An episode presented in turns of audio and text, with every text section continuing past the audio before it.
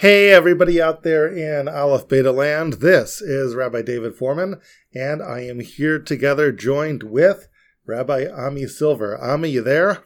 Hey, everybody. Hey, Rabbi Fohrman. Okay. And uh, we are here today um, pioneering something grand and wonderful. Um, grand and wonderful in terms of the content we're going to share with you. And it's also grand and wonderful, Ami, I think, in terms of the format uh, in which we're kind of sharing that content.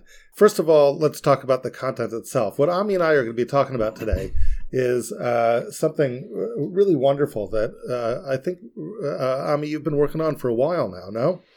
Started over a year ago, put it down for a bit, came back to it, but but thankfully it's something that as you'll all hear in a second, I I get to deal with on a daily basis. And indeed, he does. Uh, so Ami has been working on the Shemona Esrei. Uh, the Shemona Esrei is, uh, of course, the centerpiece of our daily prayers. Uh, hence Ami's daily involvement with this.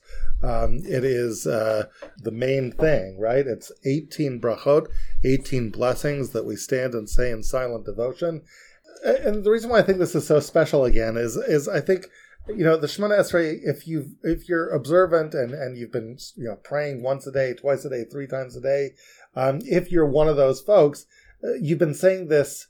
Uh, so often that I, you're almost subject to something which you know I, I labeled in the introduction of my first book the lullaby effect. This mm-hmm. sort of sense that you know the thing so well you could just sing yourself to sleep with this and you almost stop thinking about the words a terrible thing for for prayer which is supposed to be this intimate communication between us and god but you can almost stop thinking about the words. And and so i think the the chance to really stop and go back and say what what in the world are we saying here?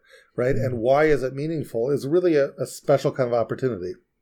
I couldn't agree with you more rabbi fohrman you know let's let's start with you're you're speaking about education from a young age. Young kids are trained to say the words. We're basically um, acculturated in the recitation and the, the ritual act of prayer.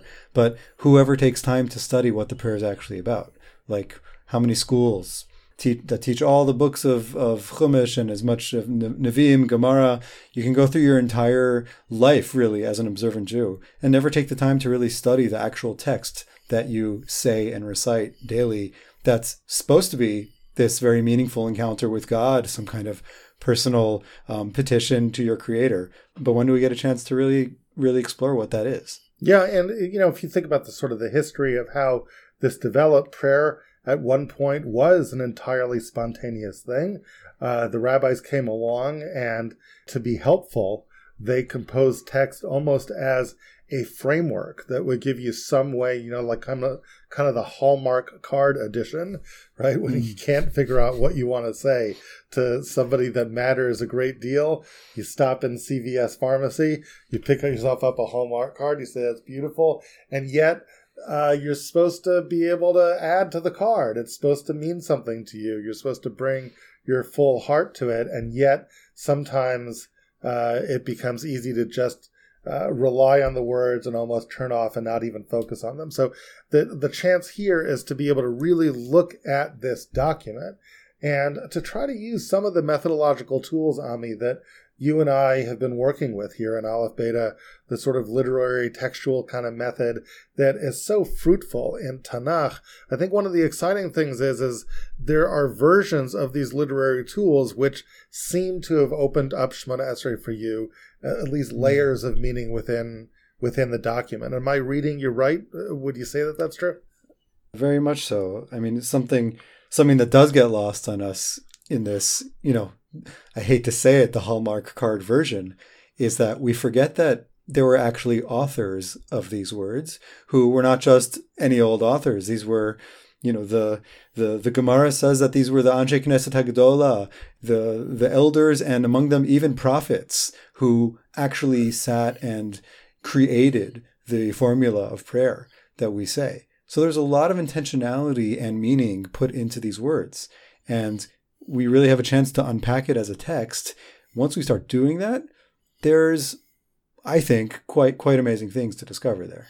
Yeah, and I think an opportunity also on a personal level uh, to be able to more easily write in the margins of that Hallmark card and to use mm. the prayer to inspire our own personal thoughts and feelings and words um, in connection with God. So that's why I'm excited about this the chance to make prayer a more meaningful for me and more personal for me um, and to be able to see some of those layers of meaning that we see in Tanakh come alive in prayer is a chance that uh, you know has me raring to go. So I'm really excited about this. What we're going to be doing in this series is we're pretty much going to be I'll, I'll sort of kind of be interviewing you. Um, you're the guy who who has really uh, sort of immersed yourself in a, a great deal of research uh, over the last year or so. And we're going to do uh, a few weeks together uh, to kind of make it through these 18 blessings.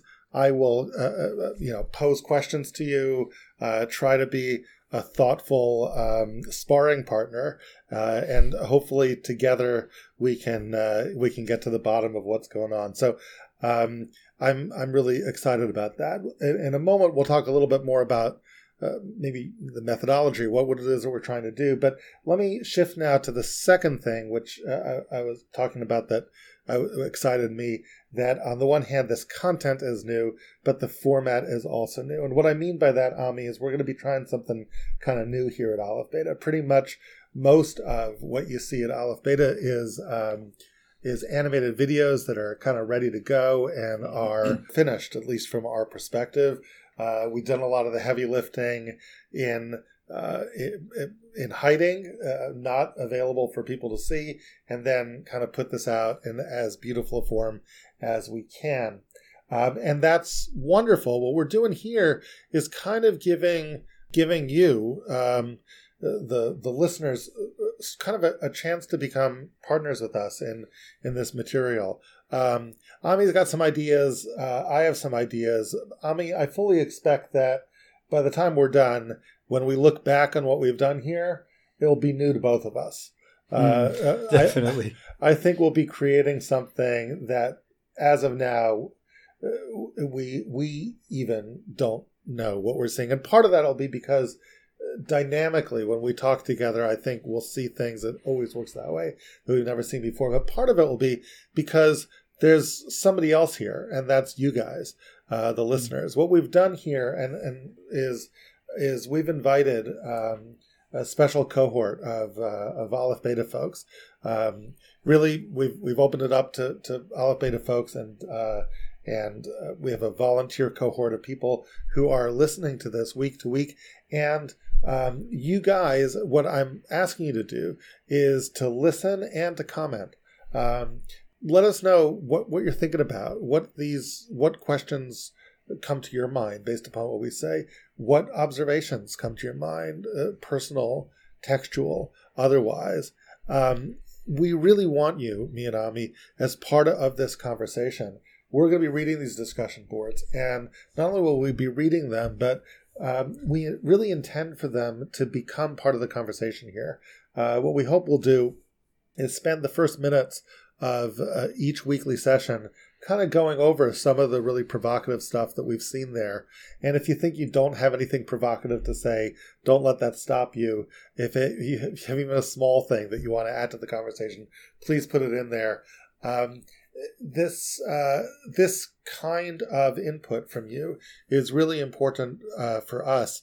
And I'll speak personally. You know, going back to something earlier I did in Aleph Beta, I did a series a while back on Acher, on Elisha ben Avuya, where we also kind of invited, um, uh, you know, a discussion from folks week to week, and frankly, it, it changed the course of. Uh, of what I had in mind, and it, it, was just absolutely wonderful. So, one way that we want you, our cohort, involved is please listen to this. If you can, stay stay in week by week. If you can't, if you're a week behind, don't worry. You can catch up in the car. This is audio, so it's like podcast format, so you can listen while you jog. You can listen on the treadmill. You can listen in the car, wherever it is that you like.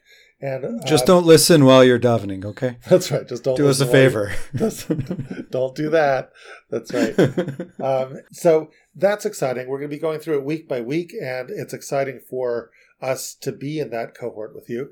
Uh, and the second thing is there's a there's another kind of listener here as well. Uh, what we intend to do is um, sort of devise this series this way by uh, in uh, you know my conversations with Ami together with uh, uh, with our Aleph Beta listeners. But when we're done with that, at the end of five, six, seven weeks, or however long this takes, we don't know yet. What we're going to do is give it to our wonderful audio editors uh, Ami and I will I'll put some written material together, and we'll be able to shape this series a little bit, edit it a little bit, and then put it out in a little bit more of a finished fashion for the entire Aleph Beta community to be able to access and see. And kind of we'll drop it, and then you can just listen to it in the car as you like. And uh, you'll have the benefit of what we've all been able to kind of think about and put together uh, and and and listen to these conversations at your pace. You know, so the bottom line is, I, want to um, uh, I want to welcome. Uh, you know, two kinds of listeners to this, right? If you are in our cohort, involved in the discussion boards, helping to shape this, um, you welcome, and uh, it's, it's great to have you aboard. If you are listening to this farther along in the timeline, months from now, years from now, and you're you're hmm. benefiting from the the finished version of this, then welcome to you as well. We're glad to have you along uh, along for the ride. So with that, Ami, with no further ado, um, let's uh, let's try and dive in. And let me just sort of set the parameters, and then uh, you know maybe I'll I'll ask you uh, a couple questions.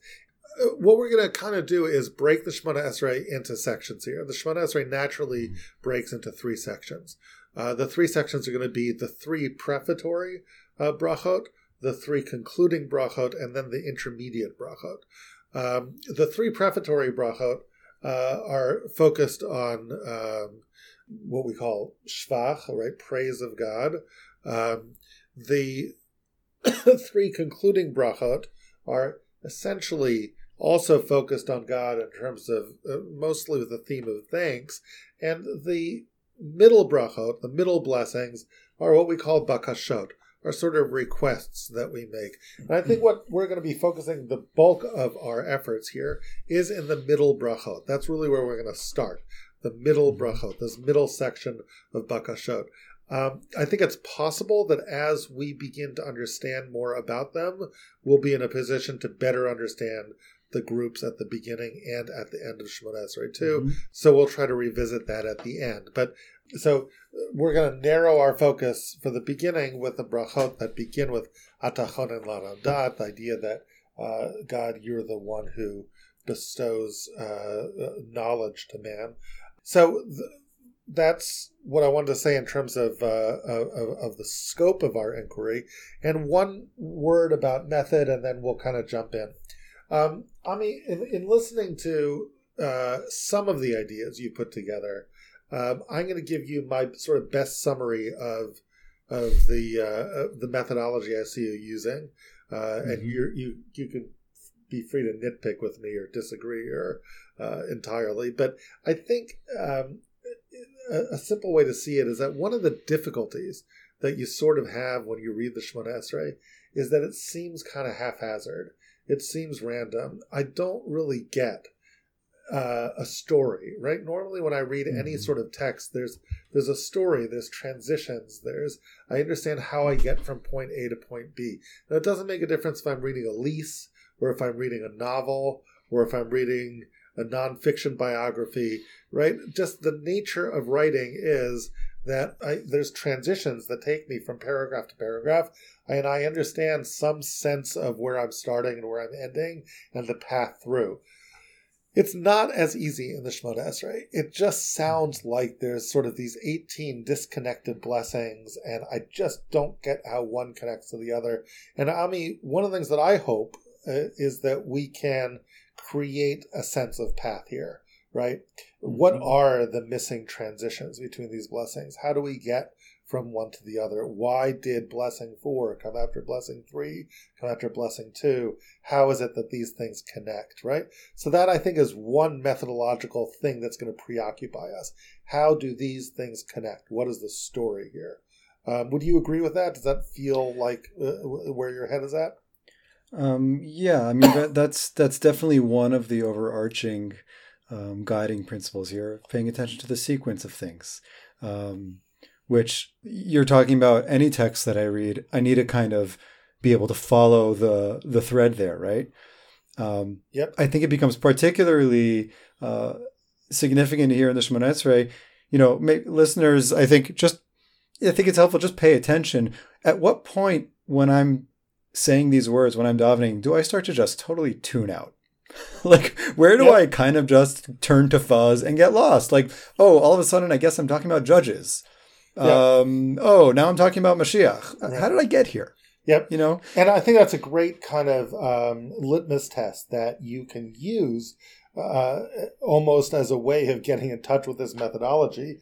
That notion of tuning out or your brain turns to fuzz. I know that that's something which we internally sometimes use here at Aleph Beta when we're critiquing scripts that we write. Sometimes uh, we'll bring in another writer and say, hey, read the script and let me know when your brain turns to fuzz, right? Because when your brain turns to fuzz, it means I didn't do my job because you have no idea how you got to where you're going, how, how idea mm-hmm. A connected to idea B, and therefore you're daydreaming. You're, you're no longer focused, right? So mm-hmm. sometimes mm-hmm. the, the where you start to daydream is actually indicative that you're missing a connection. You just don't see how this relates, right? Because mm-hmm. if there mm-hmm. was a story here, I, I'd, I'd be locked in. So uh, that's a great thing to ask. You know, where is my brain turning to fuzz as I say these words? So one of the things we're going to be looking at is is a sequence, right? How do all these things fit together? Now, one of the things that Ami is going to do, I think Ami is going to also make the case that when you read the the Shemona Esrei, the author of Shemona Esrei or the authors of Shemona Esrei were not composing an original document from scratch mm-hmm. that is meant to be understood entirely in a vacuum. They mm-hmm. are fully within uh, Jewish history, which is the the books that have come before, namely the Tanakh, the Bible, mm-hmm. right, the the prophets, the the writings, right. They are drawing on some of these themes, right, and you know, it's one. It's interesting, Ami. I don't know why, right? Is it? And maybe we'll never really know. But I think Ami can sort of demonstrate convincingly, and it's certainly true, right, that there are copious allusions, allusions with an A, to earlier works, to biblical works in the in in in, this uh, in this text, um, and and yet, what's different about what I think what you and I are going to do here is that you can open up a Siddur, and sometimes if it's a good Siddur, a good prayer book, you can find little footnotes that'll say, oh, look at Isaiah over here, look at Deuteronomy over here. And like typically, Ami, do you pay any attention to those when you're hmm. reading the Siddur? Right? Um, no, no. I'm just trying to, you know, I'm trying to daven. You're just trying to daven, right? And isn't it sad, of course, that the word daven is also a synonym for like say things very quickly without any understanding uh-huh. of what it is you're saying, right? But but uh, maybe by the end of this we'll have a new a new word for prayer. That, yes, you that, know, or at least a new understanding of what tefillah means for us. Yeah, we can come up with a new Yiddishism other than daven for prayer. But the what I think Ami's uncovered is that those quotations, those times when the authors are echoing biblical texts, are not something to be dismissed. That is mm-hmm. magic, mm-hmm. what's happening there. Those are windows into deeper meaning. And if you look what's happening in those other places, they just astoundingly illuminate what it is that's going on back here in the prayers and and help us with that first methodological issue, which is like how does it all connect with each other? That the the biblical allusions are going to kind of help us, and they won't just help us sort of in this intellectual way craft the prayer and see how it all fits. I think they also help us personally because if you see what's happening with these allusions and where the sages are going back into these earlier biblical texts, there is spiritual meaning there, right? The thing comes alive in three dimensions. And all of a mm-hmm. sudden, it's personal, it's meaningful, it's something I can touch and feel. I can begin to see its layers, and it makes a difference for me. So, in my mind, those are kind of the two things that, you know, little preview here uh, we're going to be looking at, which is sequence, right? And echoes, we might say sequence Mhm, and echoes. And sequence will sometimes help us see the echoes. Echoes will sometimes help us see the sequence. And all of it, I think, will help us uh, spiritually connect to it a lot more. Uh, at least that's uh, so. Ami, does that feel like a good summary for you? Um, it is. I just I want to want to add response of one thing that you said there. Um, it's true. A lot of you know, Sidurim, especially translated ones, they'll have little footnotes like, "Look at this verse over here." And part of what what I want to share with with you here in these next few weeks is that some of those textual references are really overt. Like some of them seem to be really there at the surface, and that's the kind of stuff that you'll find in the footnotes in the Siddur. Um, some of that stuff you'll even find in descriptions of the Gemara itself about the, the order of, of the blessings. Um, but there's also, I think, as we start to look at the text a little more closely, somewhat of a covert references happening, or at least, you know, I think once we see them, they're not so covert, but they're not going to be there in the footnotes. Um, but Yep. part of what I want to show is that these echoes, they're not just in the obvious places where you recognize it at first glance. Yep. But, but once you start to look at it more carefully, the echoes are are really all over the place. Yeah, and so what Ami's kind of saying is, is that don't get too uh, focused on those footnotes in your Sidur because they're they're not going to be entirely complete. Those those are going to. It's a good starting point. It's a good starting Definitely point. good There's the starting overt point. echoes, but you sort of have to ask yourself, once that's there, what else do you see? So, I mean, with all of that explaining around what's going to happen, it's time for us to dive in.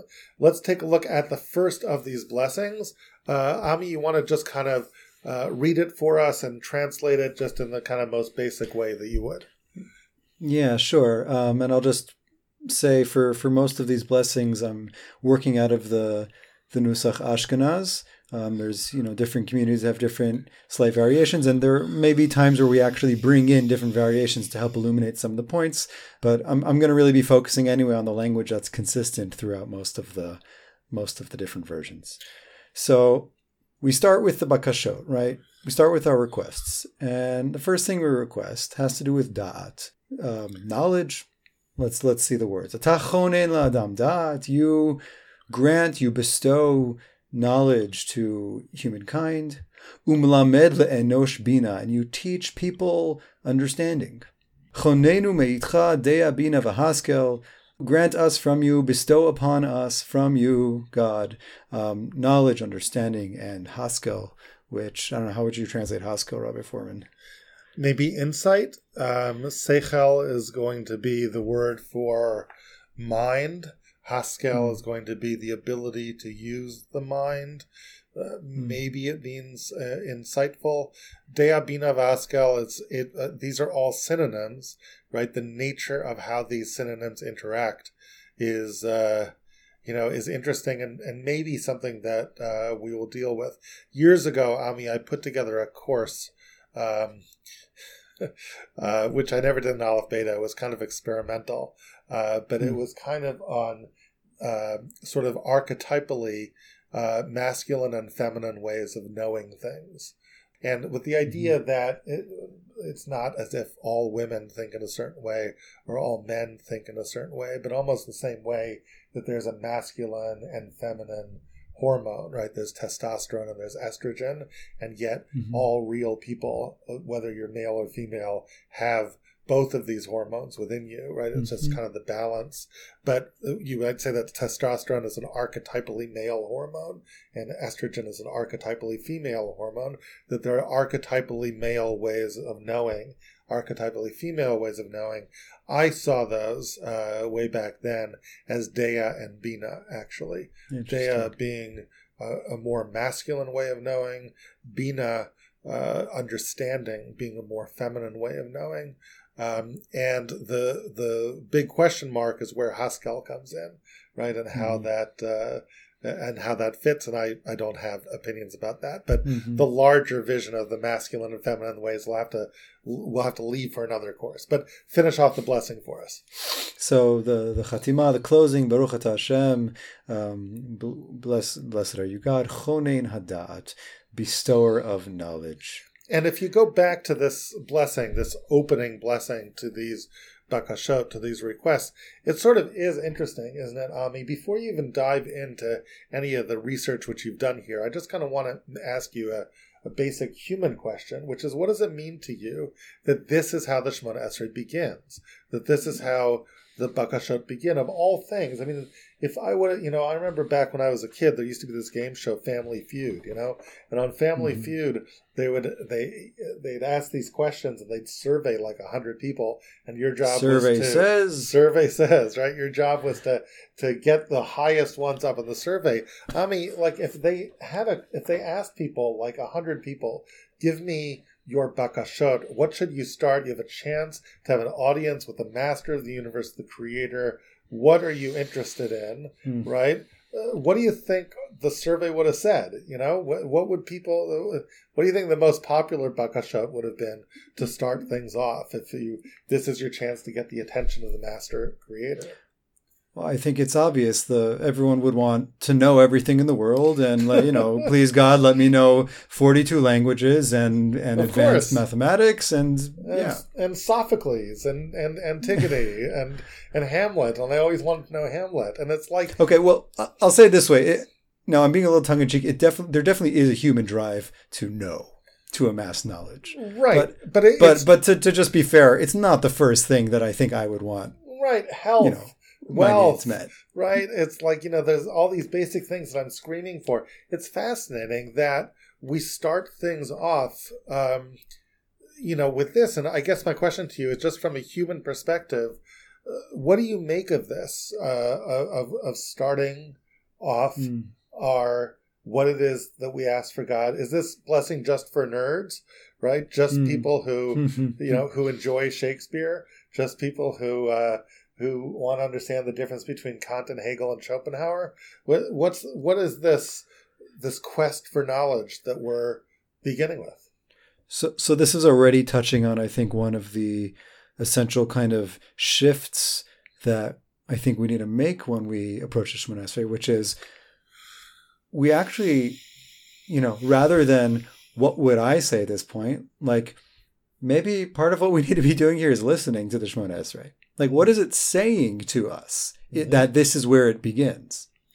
Okay, you know, and, you. and what are what are what are the if I read if I'm taking in I'm kind of receptive to the Shemona Esrei as something that that I'm here to listen to and to absorb. So what is it telling me that this is the starting point? Okay, fascinating. I'm willing to buy that. Right, this notion that a proper way to study this is as sort of demanding and as urgent as the enterprise of prayer seems to be, we oughtn't let ourselves become distracted by all of that urgency. We have a sacred text in front of us. And when you've got a sacred text in front of you, you have to have a hmm. little bit of humility and you have to sort of stand back and say, okay, wait a second. Maybe this isn't so idiotic. What really mm. is being said? Right? And maybe if we understand it, we might be able to understand why this quest for knowledge is so, you know, uh, so so basic and so important. Um, so yes, uh, that sounds like a good segue to uh, you know to begin to to to to to mind this. And let me just actually say one thing personally, and then you know go in and and mind this. But uh, you know personally, I, I guess one of the things I think about is that da'at knowledge, and I'm not so sure it's knowledge or wisdom, but something like that, right? That cognitive capacity to make sense of the world is, you know, sort of one of our vastly underrated needs. Mm. You know what I mean? It's like we've got a mm-hmm. lot of needs, and some of those needs we take for granted so much that we don't even realize we need them. Like Ami, mm-hmm. like is one of how much do you when you think about your needs you know you're thinking about well i've got this kid in school i've got that i, I mm. want to marry right? But do you think like electricity and water as your needs? And the answer is no because i just take that for granted right? And, and until really, you don't have it. until you right? don't until you it, don't have those things right? yeah. and if you think about like the number one most powerful capacity that any one of us is endowed with uh, to actually sort of make change in the world to build anything in the world to do anything creative with. It actually is our cognitive abilities, right? Our Mhm. abilities to this amazing capacity that we of all creatures have to be able to use our mind to come to an understanding of what is actually out there is mind blowing. You, you find philosophers of science talking about this, by the way. I remember reading a book, I think it was called The Mind of God by Paul Davies. I'm not sure if it was that book, but you know, his argument was that one of the most astounding things is that the universe is built in such a way that human beings can actually comprehend it. That we can Mhm. use our mind and understand what in the world is going on, right? If you think about the Mhm. awesome power of the mind, that it, the mind has the capacity to understand the secrets of the universe, to discover what gravity is made of, to discover how it all fits, how it all works, to understand how the moral wor- world works, to understand this this great puzzle that's been put out before us called our existence, that our mind can grapple with it. It's a it's it's the most powerful thing in the world, right? It is the Hmm. the greatest tool. So if one way of thinking about uh, the, the bakashot is we're asking for our toolbox, right? It's a Mhm, pretty mhm. big part of the toolbox, albeit something that we all take for granted because it's as natural as anything, right? That's what a Mhm. human being does, uh, a human being thinks. So I don't know. That's does that Right. So resonate with you? on on that note, I mean, isn't the mere act of asking for it again and again and again kind of a wake up call it is to this kind of wondrous gift? And, and, and just look at how we talk about it here. Ata chonei da. Wow, God, you you did this. You give us this. Well, not only you did amazing this, capacity. you give up this capacity, which You give it to theologically, spiritually is saying something pretty amazing, isn't it? Which is that this gift isn't just something that is present. This was actually a gift, and that itself is amazing, right? It's not just like Mhm. my room comes with, you know, uh, comes with a floor and comes with a plant in the corner, and that's Mhm. just like the basics of my existence. No, every human being has to see themselves as actually having gotten this cognitive capacity from somewhere, from the holder of all cognitive capacity. It's a, it's it's literally uh, mind on loan from God, right? Which Mhm. is special because in a way that means that when you use your mind, you're actually engaged in a spiritual endeavor, right? You are using a gift, right? And and and that came from somewhere. And actually, that Mhm. word chonein is an interesting word too, Ami. Right? It's a, it- it's a very gift-like word. Wouldn't you say? How would you Right. translate that word? Right. I mean, uh, the word chen is kind of a um, untranslatable term, which is just the the feeling of charm and love that I have for something because I do have love for that thing. right? Why do I like it?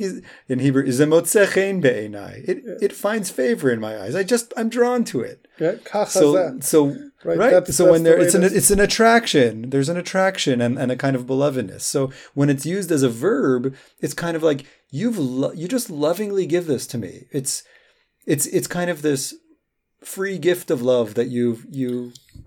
I just recognize that you give you give this gift to me because because you love me because you want to. And think about that, right? If da'at, if the cognitive capacity really is mankind's most fearsome tool, most powerful tool, this incredible bulldozer, right? To be able to, I mean, think about it. Bears are a lot stronger than human beings, right? But bears do not have Mhm. human beings in their zoos. People have Mhm, human mhm. people have bears in, in human zoos, and why did we dominate bears? It's it's because of this capacity, right? Because, Because we dot. we can think and and actually use thought to to manipulate our world, right?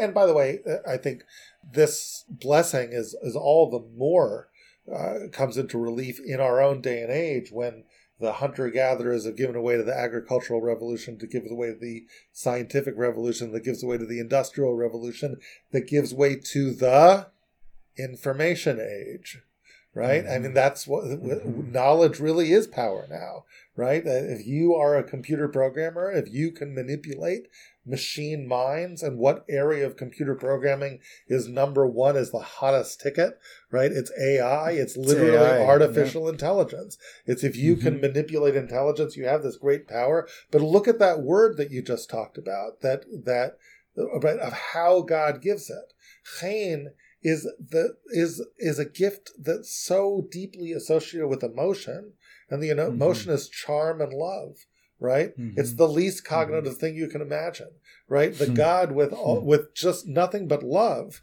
right ta- gives you this incredibly powerful cognitive tool of his and says hey humans you know this is for you just wanted to let you know please unwrap carefully right mm. and uh, you are the so there's this sense that when you just start reading Shmoneh Esrei, the sense that hits you that this thing that I use all the time, it comes from somewhere. And, and it comes from somewhere lovingly, and it comes from my mm-hmm. creator lovingly, and that's a, a powerful kind of orienting tool. So, Ami, with this kind of as a background, tell us, you know, you've been doing some research cognitively as you looked at this thing. what did you begin to uncover? Where where were you starting to think of as you were reading this blessing? So I actually want to pick up on, on something you you mentioned already, Rabbi Fohrman, which is the beginning point of the Bakashot is beginning with Da'at. And it, it is this kind of fundamental human gift and human capability. And if we think about our story and, and the Torah itself, actually the very beginnings of the human story and, and human relationship with God really revolves all around that, around this issue of, of knowledge, of this divine knowledge, and of humanity using that knowledge. And, Interesting. Um, so, and and if you actually go back to the beginnings, at least uh, the way that the Bible talks about those beginnings, you know, the two ways I think of that at the beginning uh, is one is is more obvious and one is less obvious. I'm actually going to start with the less obvious one uh, mm-hmm. because it actually dovetails with what it is that we talked about. The less obvious, but I think uh, still blatant way that da'at figures into the early stories of humanity is going to be in Genesis chapter one. Because in Genesis chapter 1, the very first blessing that God mm. gives us, think about it. Here, these are blessings mm. that we give God. The mm. story mm. of humanity begins with a blessing, but it begins with a blessing that God gives us. And think about what that blessing is. What does God say in that blessing?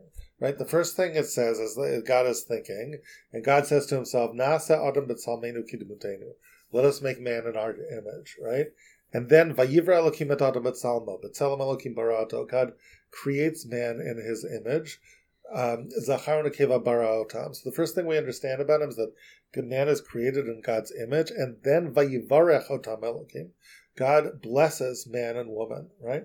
And what is that blessing? So the first blessing is Pru'ervui Muluet Aretz, right? Mm-hmm. Be fruitful and multiply. But then what's interesting is Pru'ervui Miluet Aretz. Be fruitful and multiply. Don't just have a few kids. Miluet Aretz, literally fill the world with your progeny. Now, I mean, let me just ask you something, right? How do you, if you think about like all the various different species in the world, not all of them get this blessing, right? Not everybody right. gets a blessing of pru urvu umilu et aretz. Interestingly enough, by the way, fish get that blessing. Fish get that one, right? Yeah. Fish get that one, and Fill land, seas. land animals do not get that blessing, right? And mm-hmm. people do. Why? And I think the answer is is that the fish can get the blessing because the fish have the seas to themselves, so they're going to mm-hmm. fill the seas, right? But you can't give that blessing to both humans and animals because hmm. they both live in the same habitat. We're going right? to be you fighting for real estate. They'd be fighting for real estate. You can only give that blessing to the dominant species. So when you say Pru'ervu, you're already saying, Pru'ervu Miluataris, fill the world with your progeny, that mankind is dominant. Right? Now the question is, we're, we're the apex predator. We're at the top of the food chain.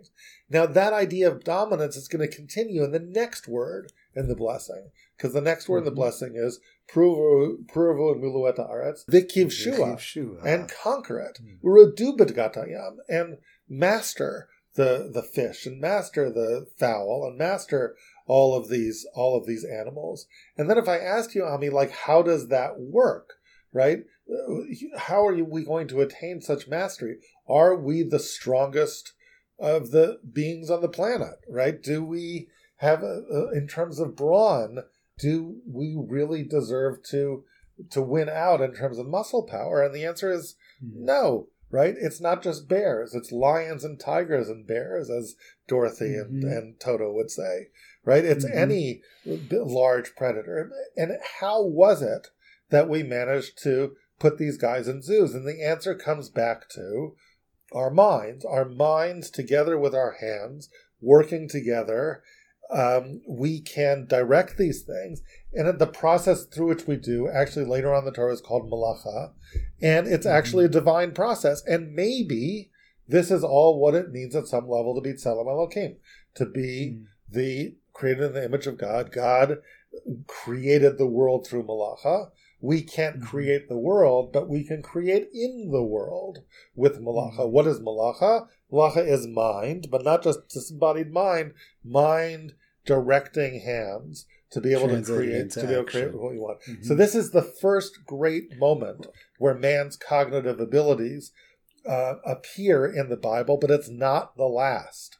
Well, right? I actually thought yeah. you were going to say something else. Maybe this is where you're going, but Go the ahead. beginning of that bracha, pru revu milu ta'aretz, when we see Adam and Eve bearing children, the way they do it is through da'at. It's vayeda yes. Adam et, et Also interesting, isn't it?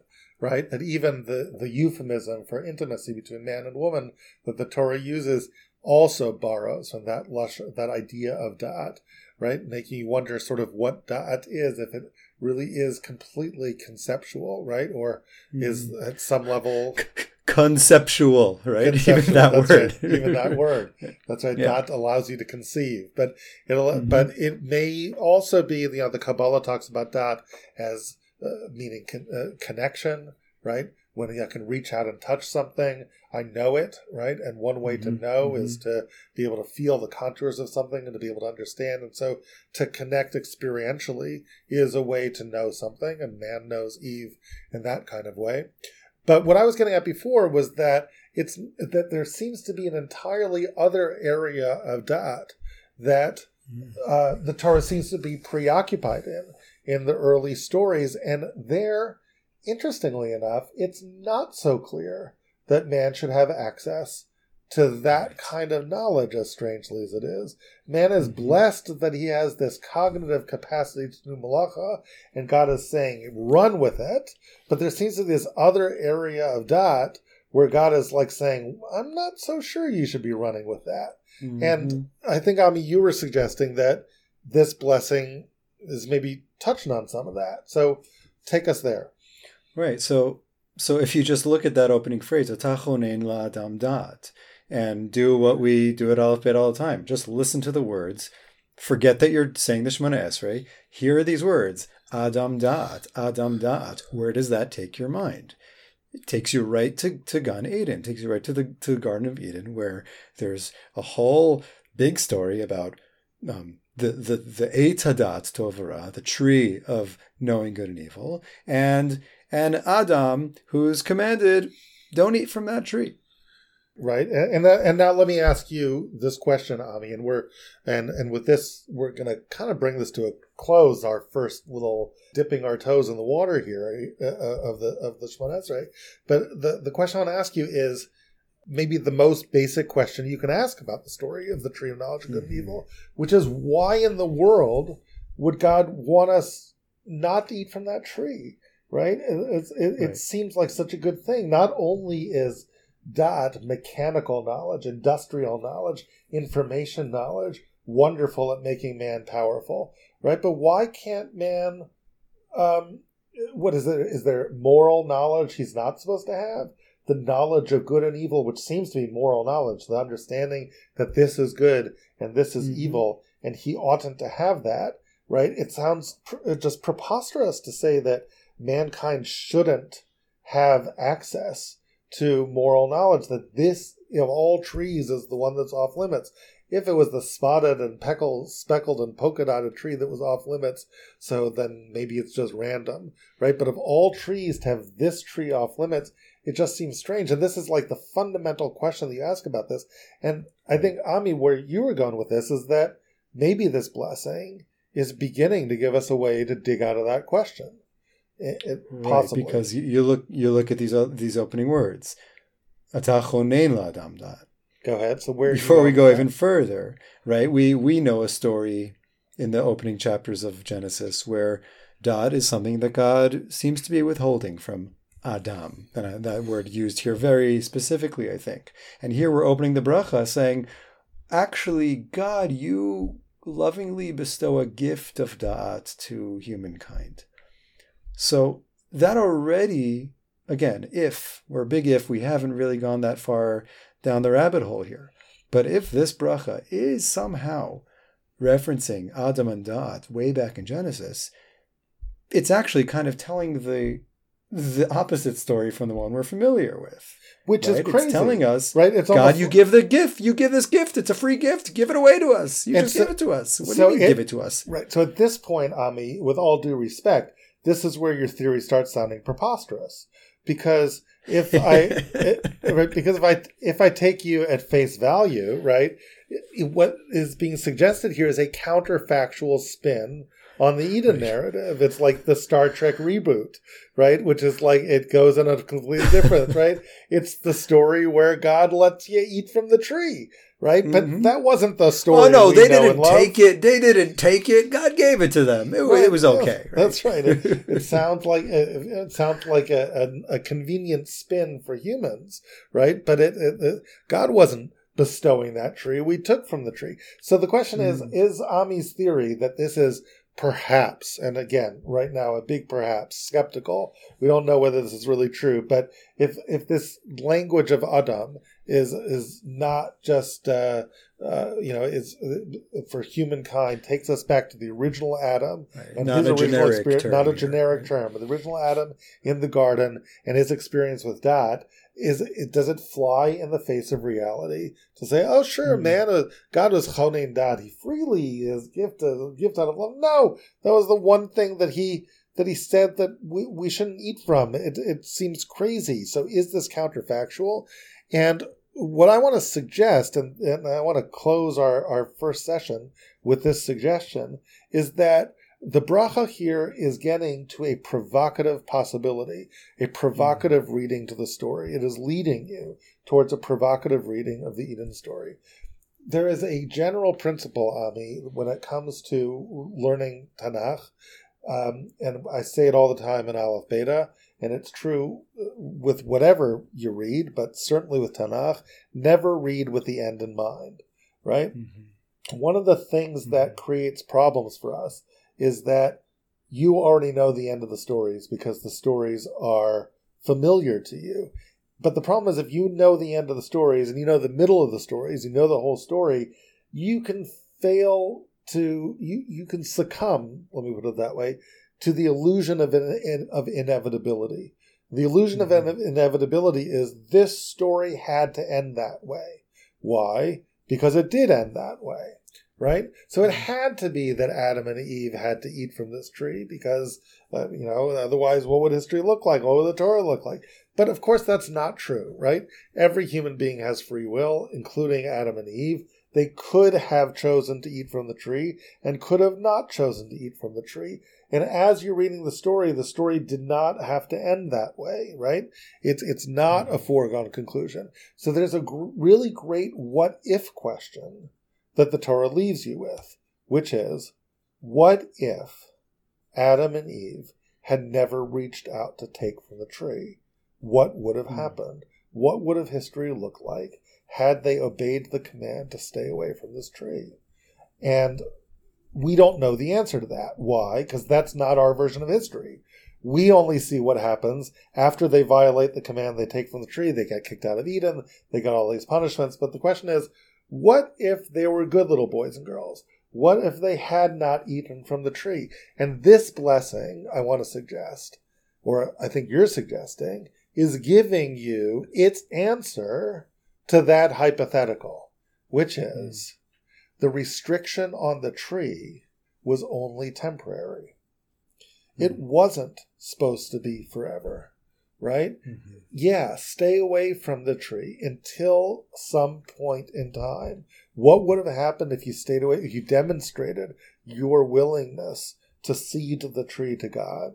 At some mm-hmm. point, atachonin dad. At some point, God says, I have a gift for you. In other words, mankind's sin wasn't taking something that wasn't meant for him.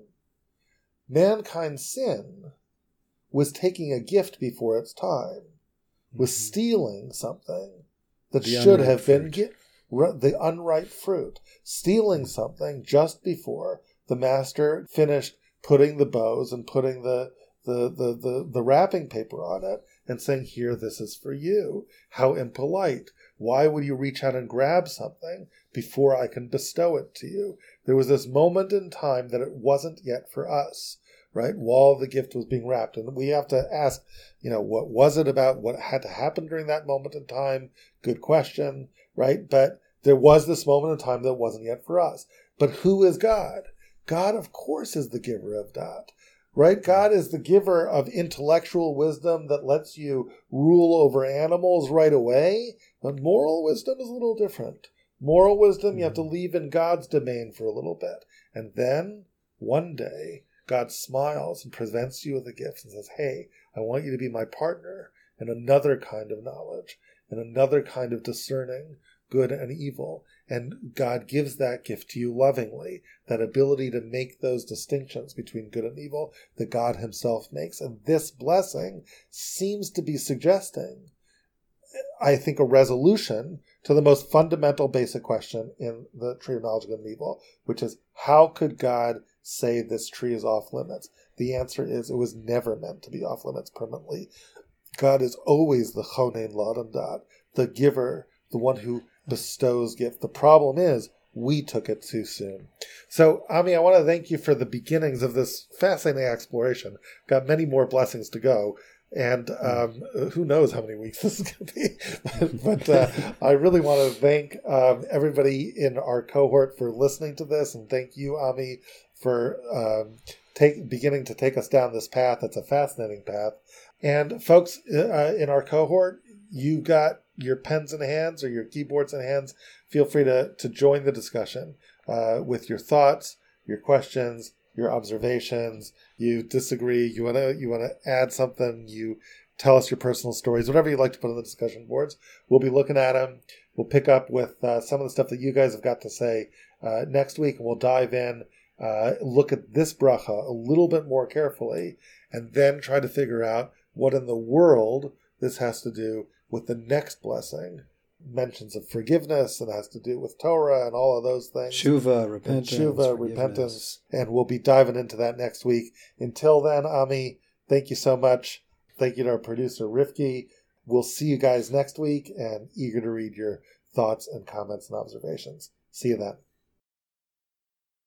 Hi everyone, Ami here. I just wanted to say, if you think this theory that me and Rabbi Fohrman started to lay out sounds kind of crazy, connecting the first bracha of the Bakashot, Atah chonen l'adam da'at, with the story of the tree of knowledge, and especially that maybe God intended for us to eat from that tree, just not right away, well, I'd say you might be right. The truth is, we haven't laid enough of the groundwork yet to really make a strong claim about it, and it's still just a wacky theory. But this is what we're hoping to do over the course of the next segments. There's more evidence here to strengthen the claim about the Eitz Hada'at in this bracha and the ones that follow. And ultimately, we have a broad sweeping theory about the general arc of the Bakashot section of the Shmoneh Esrei. In the meantime, think about what we said here. Can you find more evidence in this bracha or the next ones that may support the claim that links it to the Tree of Knowledge? Do you have any strong pushback to our theory? Lay it on us. Thanks a lot and looking forward to picking up with you next time.